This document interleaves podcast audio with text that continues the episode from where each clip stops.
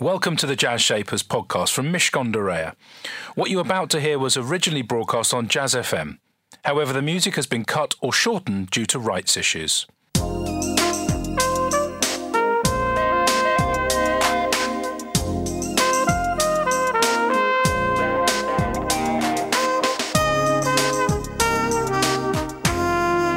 This is Jazz Shapers with Elliot Moss on Jazz FM. Listening colour in partnership with Mishcon de Reya.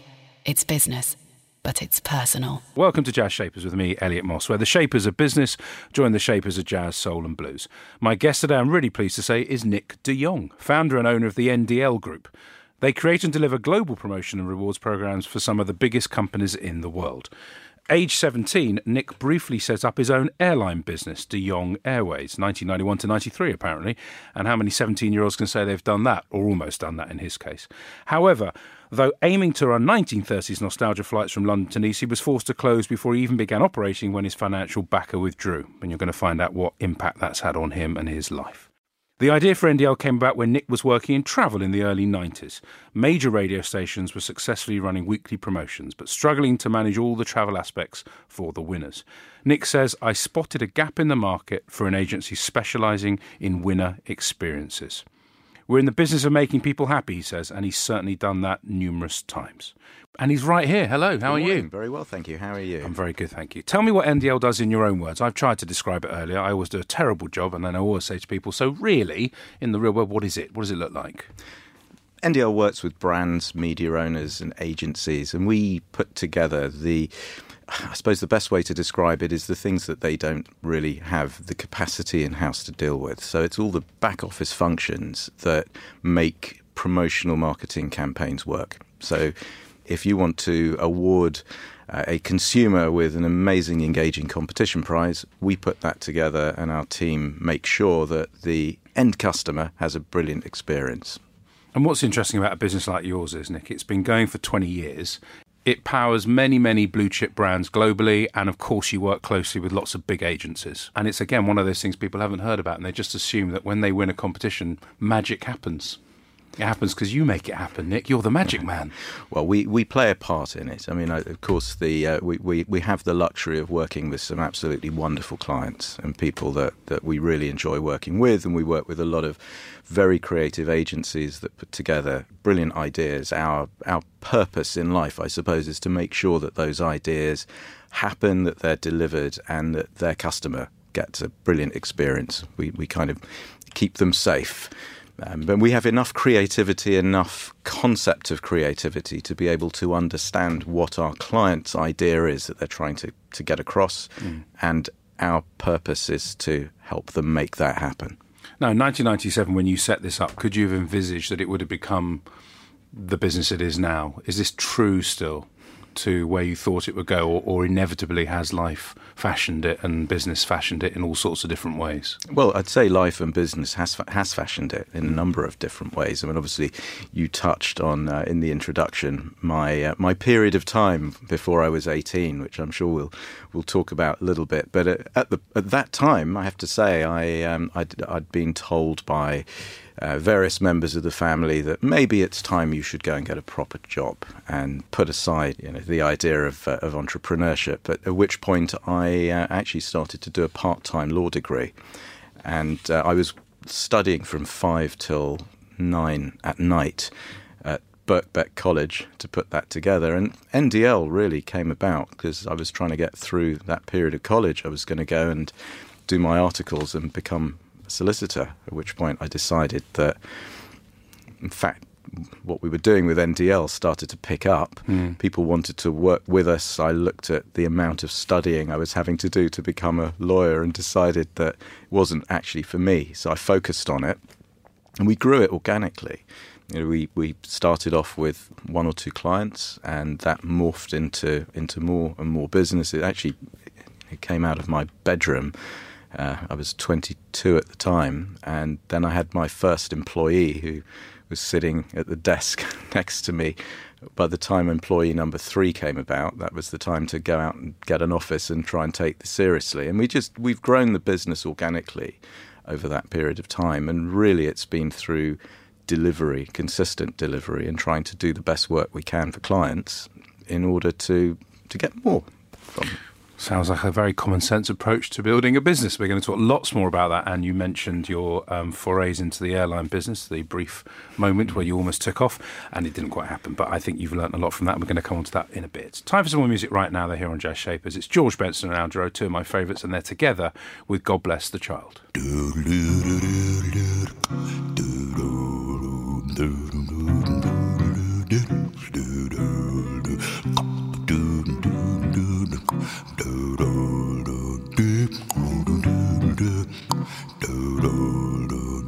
Them that's got shall them that's not shall lose. That was George Benson and Al Jarreau with God Bless the Child. My business shaper today is Nick de Jong, and we've been talking about the business that he's created and the big companies that he's been supporting. You said you grew it organically, Nick, and, and I said that's a common sense approach. Where does that common sense come from? You seem like a very precise kind of person who's not going to get panicky, he's not going to jump Mm. up and down, and that's enabled you to grow at a pace which makes sense to you. How, how's that? Where's that come from? Do you think? I think a lot of what I've tried to do today has been shaped from how how it all began. You know, when I when I was at school, even you know, going back um, to to the very early days, I knew that I didn't want to follow the standard path. And you know, when you talked about the airline. That was a case of waking up one morning and dis- I've always loved planes. I've always been very excited. I mean, I'm a pilot now as a hobby. It's one of the things I love to do. And I think that came from the very beginning. Um, and I woke up one morning and decided I was going to start an airline. Of course, I didn't have a clue what I was doing, didn't have the money. Um, and I set about trying to work out how, how this would be done. So I managed to get four slots from Heathrow. Don't ask me how, but in 1990 you could do that. And I found an airline that agreed to paint a plane in my livery and would operate it on a per flight rotation basis. What So- was your livery? I'd love to know. well, it was De Jong Airways, and I, we we had a I think there's a picture of a uh, of a flying horse on the uh, the tail fin. Bear in mind it was 1990. What we could find was a 21 seater Gulfstream G1 plane, which had been built in the 60s. That kind of fitted with the business plan that I put together. I was trying to work out how could you start this thing on cash flow. So I built a business plan around it.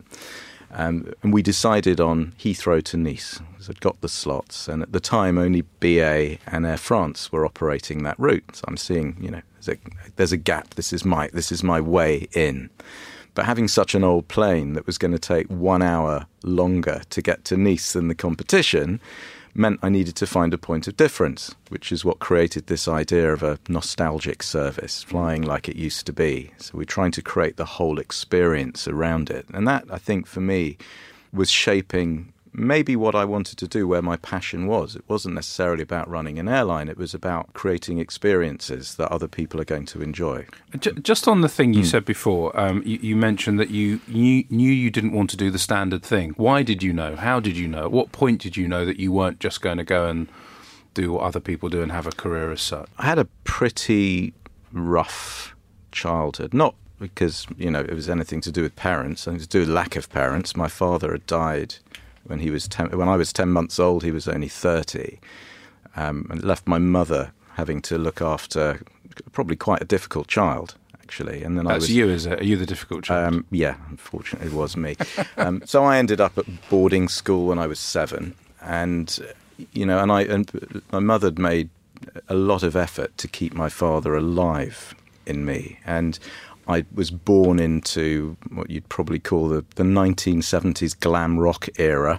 He was in the pop videos business. My mother had taken it over. As a child, um, we literally had bands turning up at at our flat in um, in George Street, and and I I got this impression of something I suppose that was early on about maybe my father because my father was in pop promotions. this is David de Jong, Yes. producer of the 1970s ITV music show Supersonic. Supersonic, Yes. indeed, and uh, and I actually have a vague childhood memory of being in the studio of Supersonic, being carried around. I must have been three or four, but you do get those those early memories, and there is a story of me going into the control room and playing with the buttons, which managed to set the stage smoke off thus interrupting the ITN news going off in the in the studio next door. Um, Making trouble at the age of three. Nick. Well, yeah. Uh, so this childhood, this this basically was there a sense that it was a different kind of upbringing to the the, the friends it, that you had at the time. It was a def- definitely a different kind of upbringing. Mm. Um, the lack of my father, I think, in my head, made me feel like I, in a way, I want to take over where he left off. He wanted to go and create this big you know, promotions business, I suppose. And in his case, it was in TV and production. I never felt that I could necessarily do that part of the business, so I decided I would take a different path. But I don't know whether it was a conscious decision at the mm. time. Probably couldn't be. I was a child, you know, and I used to be at boarding school and I'd see planes flying overhead, and uh, my mother was very busy working till quite late in the night trying to keep this business going. So holidays and things like that weren't things that happened. So they were very much a dream in my mm. head, and I think that probably created a bit of an early early desire for me to do something like that. But I always was the centre of attention at school. I was always the one that would be sent out of class. You know, I had to try and find a different way of doing things.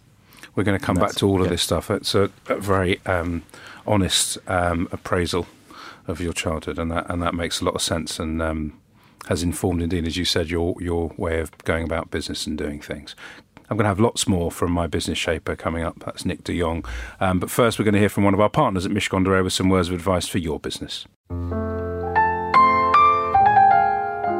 Hello, I'm Joe Hancock, head of cyber for Mishcon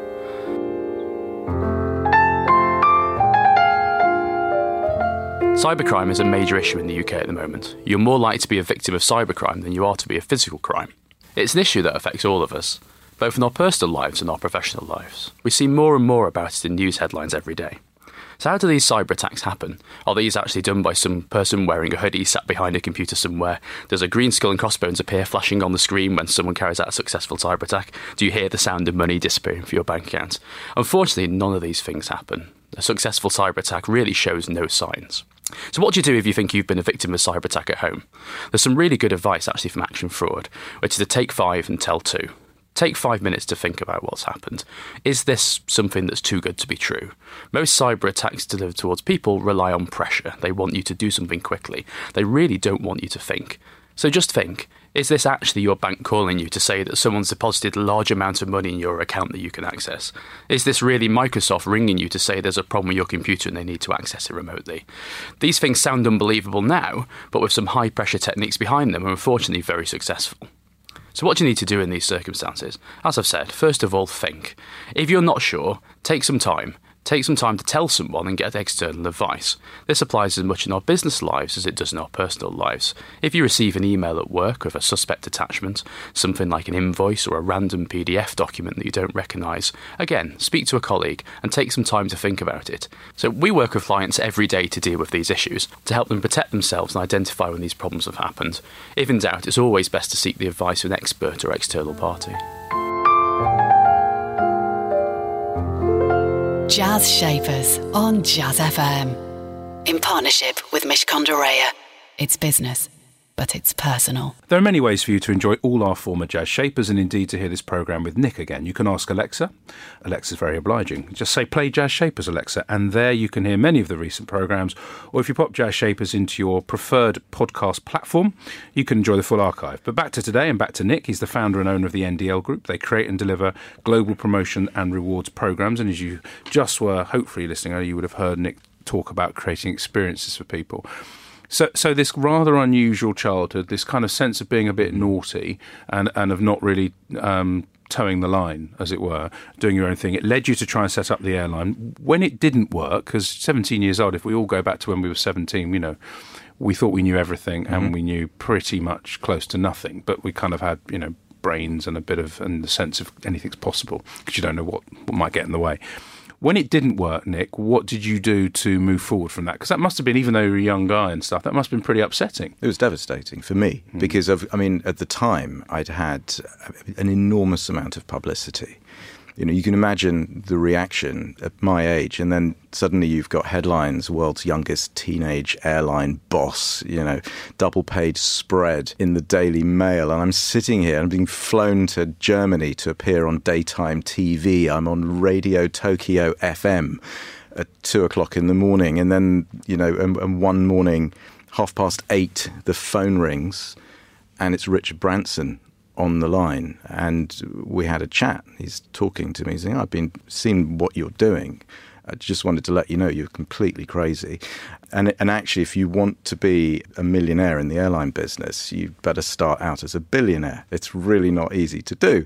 But actually, he was very very kind and introduced me to his CEO at the time, who became for a while a bit of a mentor around this. And I'd I'd kind of almost had in my mind I, I, almost created a belief system that I'm now running this airline. But the reality is that we hadn't actually taken off yet, mm. hadn't raised the money. Um, eventually, we found a backer that was going to put the money in. The first Gulf War broke out, and of course, that offer of backing went with it. And I realized that this wasn't going to happen, you know, and and of course, in the early 90s, but it's pre deregulation, it was a really difficult time mm. to do it. And I, I'm thinking to myself, no, I actually now need to, to, to do something different, continue with the passion that I have, but yeah. maybe isn't quite as much of a big thing to bite off straight away. So, so you learnt that, but the other thing I know that you, you love, you, you talked about loving flying, and I know you're a pilot, and it says here on Twitter that you're a food lover too. I am. Um, mm-hmm. He looks very well on it, considering he's a food lover. Must be you must uh, eat in moderation. Nick. It's good. Um, but the other thing you did before setting up this business was you had a little foray into radio. Um, what was the name of your? You had a little program, didn't you, oh, on yes. Spectrum Radio? What was it called? uh, All night long with Nick De Jong. That has a ring to it, doesn't it? Yes, I, it, it, was the time that I learnt that uh, radio, being a radio presenter, probably wasn't going to be my career path. Uh, I, I, was very young. It was part of a sort of two-week work experience thing to try and see whether or not radio was going to be my thing, and um, yeah, it didn't but this is what it says to me is you tried the airline thing, you're looking at radio, you've been, and I think this is, it sounds like it's one of your key strengths. You're very open to stuff. Yeah. And then now it looks like you've become very organized and you've disciplined that into these businesses. How do you combine the creativity and the openness with the structure and the precision that you inevitably have needed to build this business? I think what's important, you know, you've got some people are very right brain orientated, some people are very left brain orientated. I, I crave order in my life but then the flip side of that is complete disorder. So when you're somebody's quite passionate and you, you want to try new things, you need to have a little bit of that craziness to to try stuff. But I realized early on that you know if we were going to be successful in the business that that, that we're in, you know we, we are we're responsible for our clients' reputation, so we have to be absolutely organized. And part of learning to be a pilot is about organization, risk assessment, keeping yourself safe, which comes which comes first. So for me there's a, there's there's three really really key things if you're going to be successful in business. I mean one of them is integrity that comes before anything else. Um, and well, really, integrity, trust, and reputation. They're all those three things that actually are, are rolled into one. So it doesn't matter what you do, providing that you do it on the basis that you're making a difference to somebody else and you're contributing something to the world that yes people will be willing to pay for but you you have to do that with a sense of responsibility in, in, how it's not even about how you're perceived it has to come from the heart it has to be part of your makeup that I do this because you assume you are trusted from day one and then you have to earn keeping that and and you can only do that with a sense of order. In terms of the, there are a couple of parts to your business. Um, one is now looking like it's going to be much more based in technology uh, than the other, although the other I know has a big back end as well to make sure the machine works. How are you when it comes to being the leader in the office? What do people say about Nick um, beyond the bright guy who's you know gone and done stuff? What do they say he's like? number one characteristic of Nick De Jong? Is it that I believe what he says? Is he tough? You don't look like a hmm. horrible tough guy. No, I mean, I've, I've, uh, when I started the business, I wanted to create an environment that I wanted to go and work in myself. So, one of the big no nos for me in a business is if you create an environment where your team are getting butterflies on a Sunday night and dreading going into work, you've got something very, very wrong. So, this whole notion of, well, if you're having fun, you're not working hard enough is really not the way that that I like things to work. And this whole thing about wanting to keep people happy, yes, we expect delivery, we expect results and hard work, but at the same time, I want to find passionate people that come to work because they want to and they love to do that. So I'm not a big micromanager. One of the things I learned, and you, you learn this over time, is you are not the expert at everything and you cannot possibly be that person. So, you know, if you can find people that are much better than you at doing the things that need to be done, and not your skill. I think that's really important. I think also as a leader, it's important to actually to show weakness. You don't need to always be the one with all the answers, the one that's perfect, because people won't believe it anyway. Um, so you might as well be yourself and true to yourself. And, and you find people, and I've been blessed with having some really great people that have joined us over the years and, and helped take things forward. And in terms of dealing with the stresses of a business, and you've got a pretty significantly big business on the one side, a burgeoning one on the other one, how do you manage the different phases that those businesses are in at the same time? Because one's a more mature business than the other. Tell me and tell me a little bit about the other business just briefly. But but in, in terms of that stress point, how do you personally cope? Or do you not feel stressed? Some uh, people uh, say to me, "Oh, I don't get stressed." I just I just love what I do. Well, if they tell you that, they're lying, probably. I reckon they are too. So you know, for the record, yeah, for the record, most most entrepreneurs, the, certainly the people I know, and if I look at my own experience, anybody that turns around to you and says, "Well, it's a walk in the park," you know, or, "Well, you're just doing this wrong. You have to do it this way, and then everything's fine," you know, stiff upper lip. It's absolute rubbish. You get woken up in the middle of the night with thoughts and worries and concerns, you know, and it's a very, very difficult, challenging thing. So, you know, on the one hand, you might say, well, look, if you go out and get a job, that's going to be easier because you don't have the responsibility. Well, it's not either because if you have passionate people, they care about their own career, they care about, they've got their own issues. And when you're running a business, you're responsible for people's livelihoods. And it's a really, it's a really big challenge. And I suppose that the things that keep me up at night are worrying about are we doing things properly, worrying about what's the next stage, where are we going, you know, and, and actually holding on to that's very difficult. And yes, you get very stressed as a result. Mm. And you have to try and find alternative ways of dealing with it I totally disagree with the idea that people say, oh, you know, go to a spa for a week, you'll be fine. Because actually, when you're the type of person that finds it really hard to switch off, you might switch off for a week, but then you're going to come back straight in to the same level of stress. So you have to treat the cause of the problem. Most people who are stressed, it's because potentially you haven't you haven't solved the cause of the stress. Maybe you don't have enough of the right people around you to share some of the issues. Maybe you're taking on too much. But it's not always about work hard all the time. No. It's actually about working smarter and doing the things that you're good at doing and then sharing the load with others. We're going to have our final chat. I'm also going to pick up a, on the question I had about your new business and a couple of other things that you've been mentioning. Uh, that's all coming up with Nick de Jong, and we'll be playing a track from the one and only Miles Davis. That's all up in just a moment. Jazz Shapers on Jazz FM. In partnership with Mishcon de Reya. It's business, but it's personal.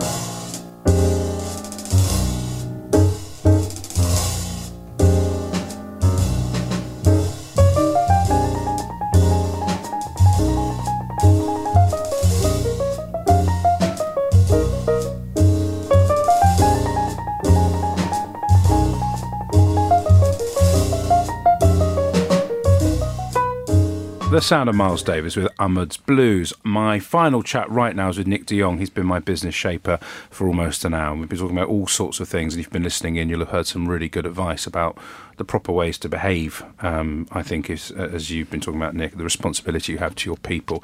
Just give me the snapshot of the new element of the of the business. We've talked about the promotions part. What's what's what's part two then? So the other part of the business is technology. So if NDLs come from a place of understanding how to make let's say, an individual competition winner really happy. What the technology business does is it enables our clients to be able to run the whole scope of that campaign in the background. And it does one thing very well. We're called um, Promotigo technology. And uh, what Promotigo does is it is provide a back end for global brands to be able to deliver campaigns in any environment anywhere in the world. So whether it's a sampling campaign so that the customer can go to the client's website and order a free sample, if it's the delivery of a competition, a prize draw, um, a cashback program across multiple markets. Again, we're very much focused on providing the back end technical operation behind it. That means that digital agencies that have creativity can build really exciting, engaging promotions at the front. Mm. And what we provide is a secure back end to enable them to deliver it. Very safely. different set of skills to deliver that. So I'm assuming you've had to assemble a whole different group of people. And, and if, if so, how is it managing? You know, I imagine these are developers um, essentially kind of t- technology developers, software developers, and so on. What's that been like? You enjoyed that? Um, is that fun for you personally? Uh, well, I, I, love it, and actually, the the key there again is that you make a decision very early on. So at that point, it came out of um, of backing a smaller business, which is based outside of London. I have a partner in there, Steve, who's fantastic, and he is the CTO. So, you know, you you need to have somebody with the correct technical skills to be able to make something like that happen. Mm. And you're right, developers are a very different type of person to manage. Ultimately, they are people. They want to come in and do a great job and do the best work that they can. But again, they need to be managed in more of a technical way. Mm. So, a, for to to succeed in a business like that, it's absolutely about the team you assemble, the people that you bring in. So my my function there is very much about growing it, developing it, promoting it, and um, and taking the strategy to the next level in terms of the the day to day delivery and management for business like that. You know, we have a completely specialised team that absolutely know what they're doing. What strikes me, Nick, and we're going to move on to your song choice shortly, but just one last thing. You've talked a little bit around the edges about the fact that you love what you do, and you've loved lots of things in a way, and mm. then you found that actually in the last 20 it's been pretty consistent, and now you're looking at new ways of iterating and uh, that business with technology and shaping the future of what uh, delivery of global promotions. That passion that sits inside of everything is that what you look for in people that you hire, and is that the kind of thing you talk about when people come to you for advice about their own business ideas? Yes, I mean I think you you need three things so the first thing you need is passion. The next thing you need is a skill. So you need to be able to have the skills to deliver on your passion, and then you need to find a way of getting somebody to value that.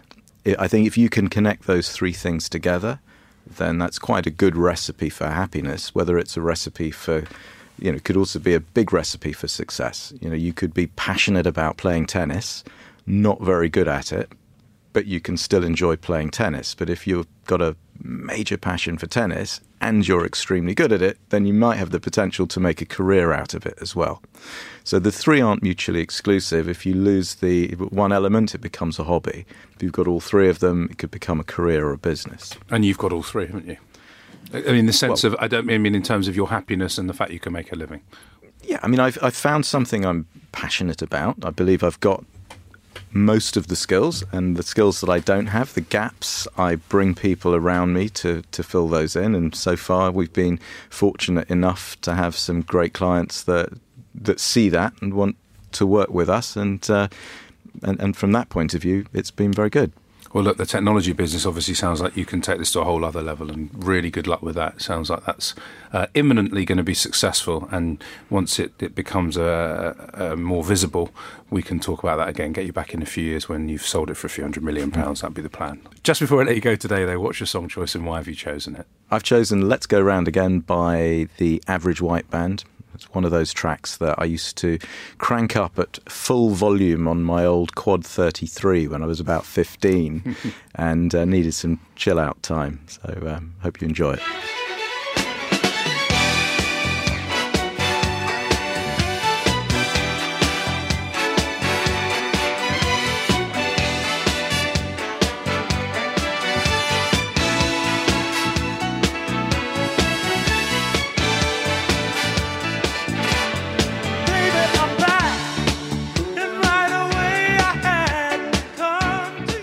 That was Let's Go Round Again by the Average White Band, the song choice of my business shaper today, Nick de Jong. He talked about his passion for creating experiences for other people to enjoy. He talked about craving order and also that crazy disorder that comes with trying new things.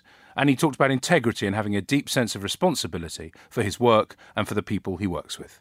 That's it from Jazz Shapers. Have a great weekend. Jazz Shapers on Jazz FM. In partnership with Mishcon de It's business, but it's personal. We hope you enjoyed that edition of Jazz Shapers. You'll find hundreds more guests available for you to listen to in our archive. To find out more, just search Jazz Shapers in iTunes or your favourite podcast platform, or head over to mishcon.com forward slash Jazz Shapers.